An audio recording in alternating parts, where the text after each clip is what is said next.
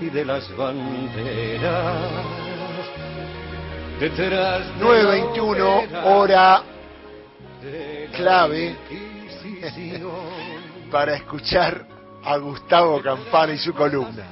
Bueno, en lugar de un equipo con plan y con horizonte, Milei fue rodeado por un grupo de mesadineristas del poder real, tipos que se autoperciben financistas y no son otra cosa que timberos con, con la propia o con el bolsillo ajeno, que promete improvisar todo sobre la marcha.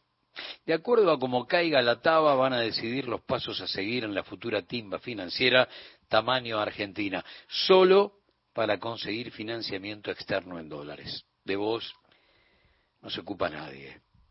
En síntesis, un panorama bastante oscuro teniendo en cuenta que el Ejecutivo va a quedar en manos de un especialista en crecimiento económico con o sin dinero que promete activarse recién cuando pase el temblor. Pero todo este panorama tendrá perfume menemista. Por lo tanto, armarán el club de amigos que se va a quedar con las principales porciones de la torta, o sea, asaltar el Estado. Bancos acreedores, economía concentrada local y representantes de las multinacionales. Después de las consignas panfletarias de la campaña electoral, no apareció hasta ahora, y solo faltan cinco días, la sistematización, el ordenamiento de esas promesas, el plan.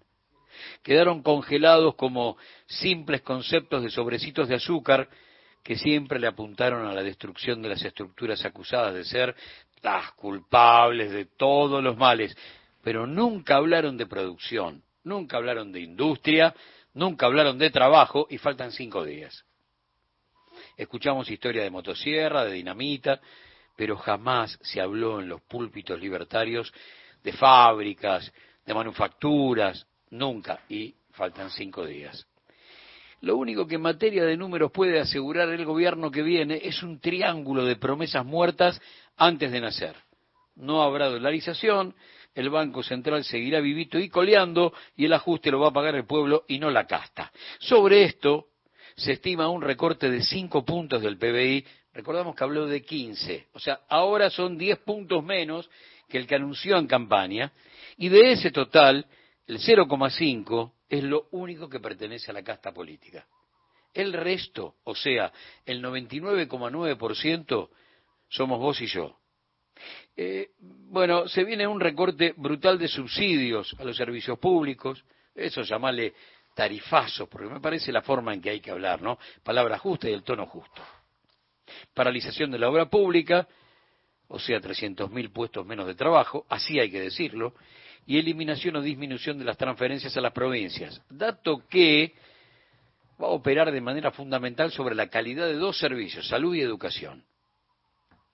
Mi ley tiene una enfermiza obsesión fiscal. Los números tienen que cerrar a martillazos sin importarle que esto va a generar una crisis económica de proporciones. El aviso de esta inflación, recordamos recesión con inflación, para los próximos 24 meses, no 24 horas, lo transforma antes de asumir en un presidente abandónico. Es un presidente abandónico, porque va a dejar en su primera medida a millones de seres humanos en medio del desierto, bajo la consigna primero hay que saber sufrir. En este punto cruel de la batalla cultural se juega el futuro.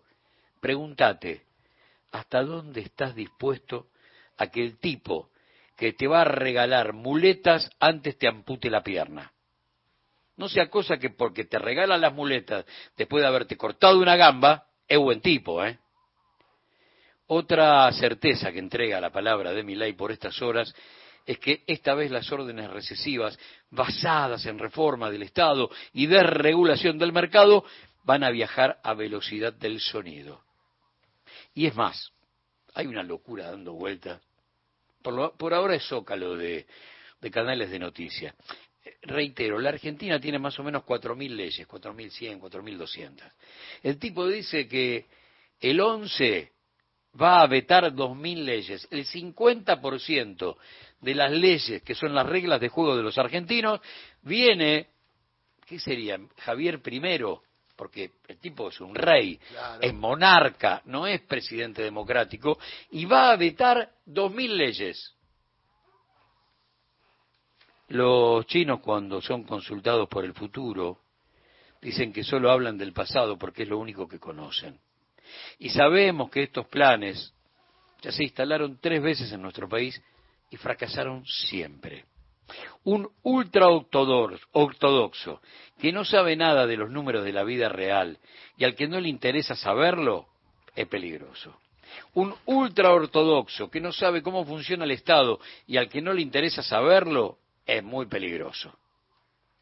Por último, la receta de siempre. Hacete amigo del juez. Julián Ercolini archivó las denuncias penales contra Milei por sus declaraciones a favor de invertir en dólares y en contra de hacerlo en moneda nacional. ¿Ya? Cabe recordar que después de esa irresponsabilidad, el verde ilegal creció hasta romper el cielo raso. El peso no puede valer ni excremento, había dicho Milei en campaña, cuando invitó a no ahorrar en plazos fijos en moneda nacional. Y Ramiro Marra, hijo de un mesadinerista, salió a bancar la parada y afirmó, el que ahorra en pesos es un boludo. Son los que van a manejar los destinos de la patria. Los enemigos del pueblo desataron una corrida que llevó, que llevó al dólar arbolito a mil diez pesos en 24 horas. Hubo denuncias penales contra el ahora presidente electo y el futuro jefe de asesores. ¿Por qué? Y porque generaron tanto temor que el temblor amenazó con romperlo todo. También hubo denuncias contra el diputado electo de la Libertad de Avance, director de comunicación digital, Agustín Romo.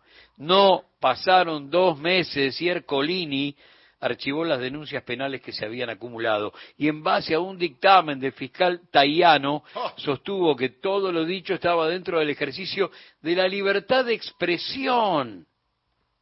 O sea que no hubo delito. La palabra tiene un peso cuando la dice un candidato a presidente que venía de ganar las pasos, que no es lo mismo que la diga cualquier periodista en un medio de comunicación. Se viene un ultra ortodoxo que no sabe nada de los números de la vida real y al que no le interesa saberlo. Estamos en peligro. Se viene un ultra ortodoxo que no sabe cómo funciona el Estado y al que no le interesa saberlo. Estamos en peligro. Y encima, por supuesto, bancado, bancado por lo peor de la familia judicial. Mientras Serrat sigue cantando detrás está la gente, hay otros que cantan, el pueblo tiene miedo, aunque haya muchos que no lo sepan, y la casta, la casta está feliz. Detrás está la gente con sus pequeños temas sus pequeños problemas y sus pequeños amores, con sus pequeños sueldos, sus pequeñas campañas, sus pequeñas azar